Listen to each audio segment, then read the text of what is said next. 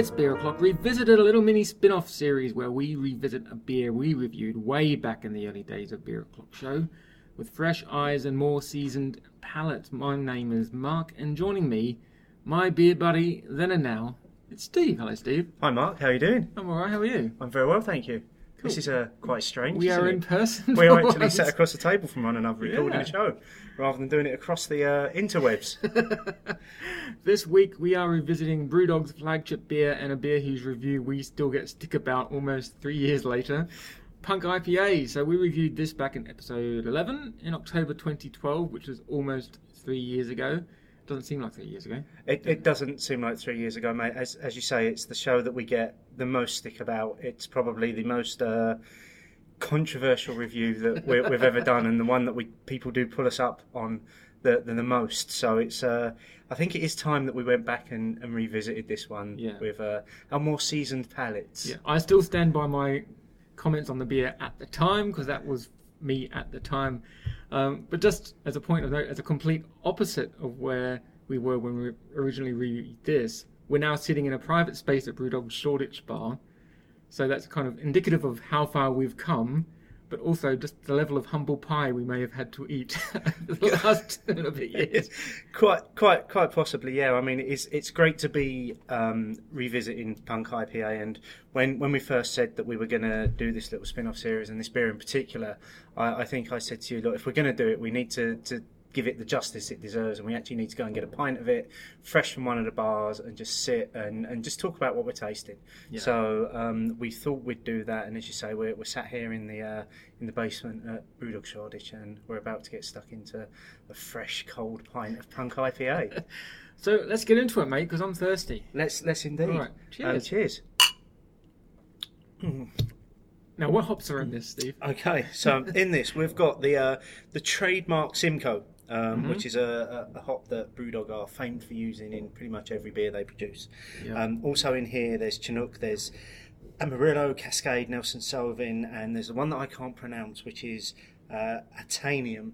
Um, Okay. as, as well, so quite a lot of different hops in here. Six different hops, um, giving us a beer of five point six percent, 35 IBUs, so it's not very heavy, heavy on the bitterness.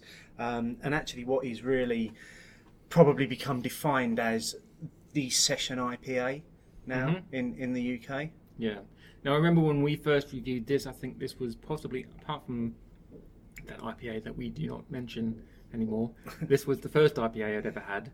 I wasn't prepared for any of the flavours, but now coming to this, it's got that real West Coast profile to it, and obviously you have those lovely American hops in there, really bringing those flavours out. I mean, Simcoe, the Centennial, they just stand up and wave their arms around, and the Amarillo kind of smooth every, smooths everything out.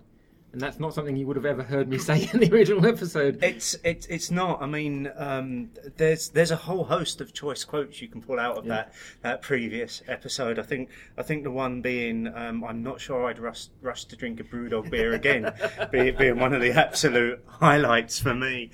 Um, but yeah, there's the uh, it's it's big. It's, it's got big tropical juicy flavors. It's really fruity. Um, when you first take your first sip of it, you get a lovely initial hit of, of kind of the crisp citrus up front that then gives through gives way to all the other hops playing around all the different flavors and it's it is a really easy finish it's not overly bitter there's a hint of bitterness on it but it's it's just enough to make you want a bit more Yeah, and with that mouthful, you end up with a nice mouthful of toastiness. And for me, as I was swallowing it, the smell of the hops was rushing out my nose. and it's just like a nice big head cloud of these, ar- you know, aromatic excellence that comes from what is, let's be honest, a very nicely balanced beer. And- it's, a very well balanced beer indeed yeah It's not the best IPA I've ever had, but as a flagship beer and one that they produce to such quantity and it needs to be on point every pour, hmm you can't really fault it as an example of the style, can you? No, abs- absolutely not. I think I think you're bang on there. An example of the style of uh, a- modern British IPA. Um, this is it. This is this is the absolute benchmark, um, and the the availability of it now, as as opposed to three years ago when we first did this. I, I think it was available in a few supermarkets. maybe exclusively in, in the very few Brewdog bars that there were back then, hmm and, and from the Brewdog shop online.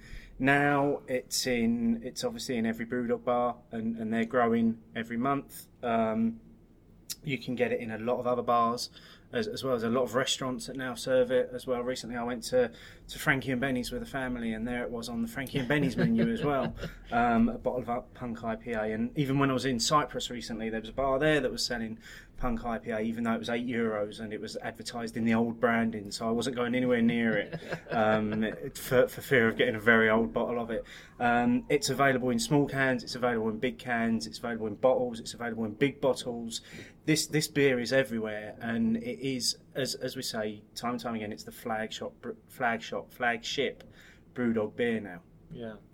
Um, and you can even get it, saying about where you can get it. I remember we were in very touristy, old manny real ale pub on one of Vic Norman's pub tours, and they had Punk IPA on And tap. that was- Wasn't even on bottle, it was on in tap. It was an absolute saviour that night. Yeah, it was. So, um, looking back at our original review, hmm people always pull us up on it. Yes, they do. Not entirely unfairly, because it kind of did highlight our naive, naivety around craft beer, I think, because we were still firmly in real ale mode. We, we were. We were only eleven episodes into the, the the podcast, and I think the most challenging beer we had done up until that point was the the Thornbridge Raven, which I think we did a couple of weeks before this. Um, and so, so we were still exploring flavours and tastes.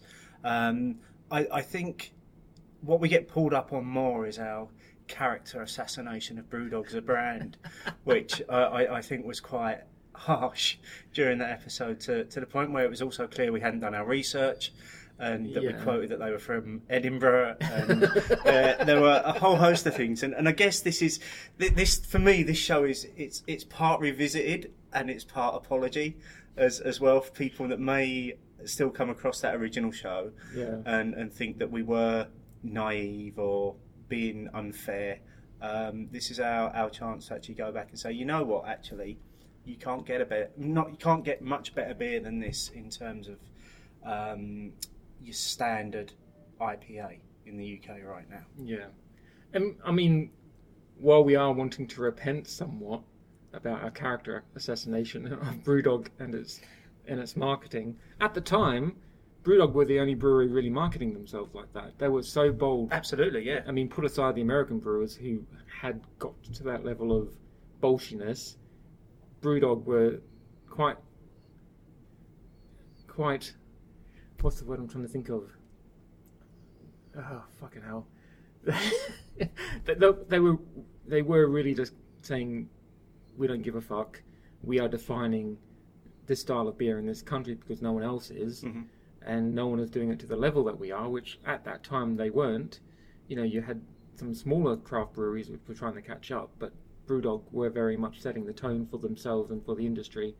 And for me, I took that as being them being somewhat arrogant, which they are because they, need- they I, needed I think a lot of people they needed to be like arrogant. I mean, and I, there was there was backlash or pushback on some of their marketing efforts, and they've toned down some elements, and they've really made great strides in making a bold, positive brand for craft beer in the country. Which at the time it was you're being you, you look like dicks if you don't take it in context. But now it's just that they've proven themselves. I think. I, I, I think so, and you, you know the fact that as, as as a company, like say three years ago, th- there was a lot of craft breweries in the UK, but some of them probably weren't as well known as they are now. And there has been over the last three years, we've seen the emergence of the craft brewing scene in in the UK, um, right up to the point where there was the recent announcement of the United Brewers uh, Association and the coming together for a definition of craft. And obviously, Brewdog are involved in that, but at the same time, they've continued to grow as, as a company as well. They've recently launched the fourth round of crowdfunding to, to invest even more in increasing the size of their brewery up in Ellon um, and to producing more beer and more bars and um, diversifying even, even further. We're now seeing um, bars popping up that aren't just doing beer, they're doing like where we're sitting now, it's like a games room. um, downstairs in, in, in Shoreditch, and the new bar in Leeds has, has got shuffleboard in, and they're looking at different ways of continuing to bring craft beer to, to, to the masses. And I think you, you know the fact that this this beer in particular is so widely available now is also doing that as well Mm. because you, you know you can buy this in Tesco's. You can buy hell, you can buy the, the double version of this, the hardcore I, IPA, under Tesco's own brown brand for less than two quid. You can't go much much wrong with that. But they are continuing to grow, um, and it's certainly it's, it's a company that I've invested in. So you, you know I've now put money into BrewDog. I've become a shareholder um, and, and got all the benefits that's come with that. But you know we come back full circle to this beer, and this is kind of where it all started for for BrewDog because they wanted they wanted something different. They wanted that they wanted something different that wasn't your bland beer that's out there. Um, you know, back in I can't remember what episode it was, but it was one of last summer's specials where we actually had the interviews that I did with with James and Martin from BrewDog, and they spoke about where Punk IPA came from.